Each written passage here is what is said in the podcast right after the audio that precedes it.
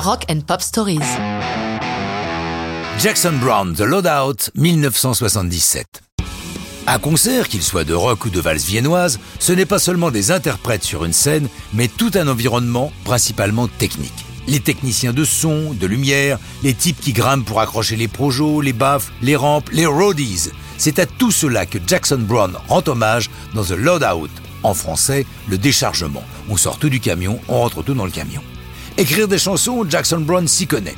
Il a commencé sa carrière en écrivant pour les autres. Il est, entre autres, le co-auteur de Take It Easy, le hit des Eagles. C'est toute la tendresse que Brown a pour tous ceux qui travaillent avec lui qu'il souhaite exprimer dans The Loadout. Comme tout l'album Running on Empty, sur laquelle elle figure, elle est enregistrée live le 27 août 1977 au Meriwether Pavilion de Columbia, dans le Maryland. Le plus curieux, c'est qu'elle n'aurait pas dû être jouée ce soir-là. Avec ses musiciens, Danny Korchmar à la guitare, Leland Sklar à la basse, Russ Kunkel à la batterie et le génial, je l'adore, David Lindley sur plein d'instruments différents, ils n'arrivent pas à trouver l'arrangement qui leur plaît. Mais sur la scène du Merryweather, ils font un triomphe. Et lorsqu'ils en sont au troisième rappel frénétique, ils n'ont plus de chansons en réserve. Si, The Loadout, c'est Russ, le batteur, qui suggère de se lancer.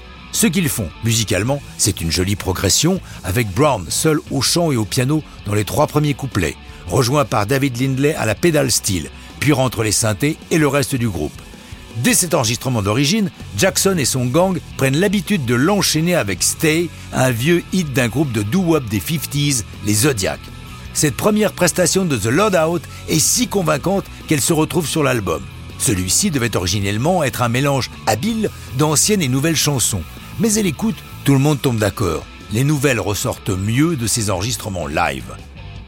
Lorsque le disque sort en décembre, le single c'est Stay. Mais très vite, les DJ de radio jouent la version enchaînée, The Lord Out Stay. Et c'est la combinaison des deux titres qui grimpe dans les charts. Cette chanson décrivant la joie d'être en tournée, la vie sur la route, le plaisir du contact avec le public, vaut à Jackson Brown les louanges des critiques et l'adhésion du public. Artiste engagé sur de nombreuses causes, Jackson Brown la chante en 80 en compagnie de Bruce Springsteen lors du concert No Nukes du mouvement antinucléaire. Mais ça, c'est une autre histoire de rock'n'roll.